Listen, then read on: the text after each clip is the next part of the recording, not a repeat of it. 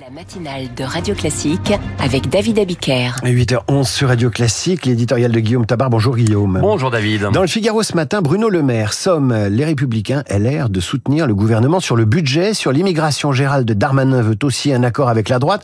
La perspective d'une entente entre la majorité et LR se précise-t-elle? Écoutez, ce qui se précise surtout, hein, c'est la rentrée parlementaire. C'est dans trois semaines maintenant. Elle se prépare donc dès maintenant.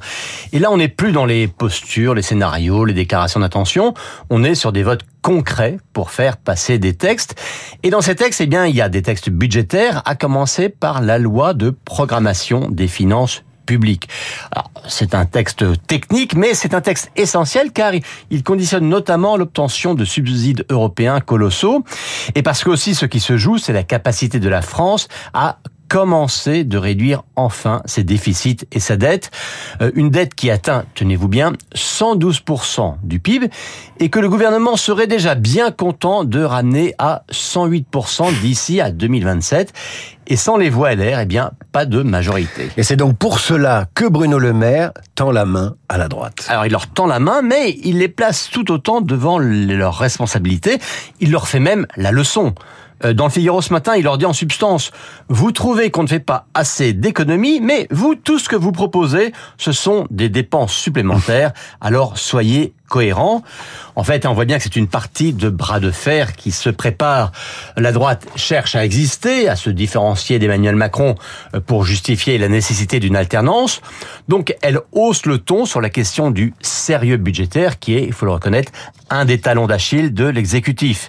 Alors, cette loi de programmation des finances publiques, elle peut passer, bien sûr, par un 49.3 parce que, euh, sans trop rentrer dans les détails de procédure parlementaire, elle sera débattue ce mois-ci dans le cadre d'une session extraordinaire mais avant l'été, LR et au sein de LR, y compris le consensuel Gérard Larcher, euh, menaçaient de déposer une motion de censure en cas de recours au 49.3 sur ce texte. Et si toutes les oppositions la votaient, eh bien, elle passerait et le gouvernement tomberait. Vous voyez si la menace est sérieuse, d'où notre bras de fer. LR dit au gouvernement allez plus loin dans les économies et dans les réductions de dépenses. Et le gouvernement répond, si vous êtes de bonne foi, aidez-nous plutôt à trouver ces économies. Et sur l'immigration, c'est le même bras de fer qui se prépare. Bah, dans un sens, oui. Hein, Darmanin dit on prend des mesures pour augmenter et accélérer les expulsions, alors soutenez-nous. Et LR répond si vous voulez vraiment être ferme et qu'on vous accompagne, commencez par renoncer à créer un nouveau titre de séjour pour les étrangers qui travaillent dans des métiers en tension.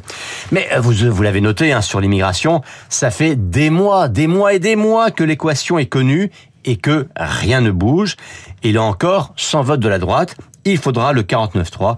Vous le voyez, hein, la rentrée parlementaire s'annonce d'ores et déjà très sportive. De toute façon, ils s'échauffent, donc euh, voilà, ils se blesseront pas, j'espère pour eux. Merci Guillaume. Guillaume, j'ai dans les mains un livre qui va vous intéresser et passionner nos auditeurs. Au milieu des années 70, un jeune chercheur découvre l'Égypte, puis le monde arabe. Il sera pionnier en, pionnier en France sur le sujet des frères musulmans et de leur influence. Gilles Keppel est dans ce studio, c'est l'invité de la matinale de Radio Classique.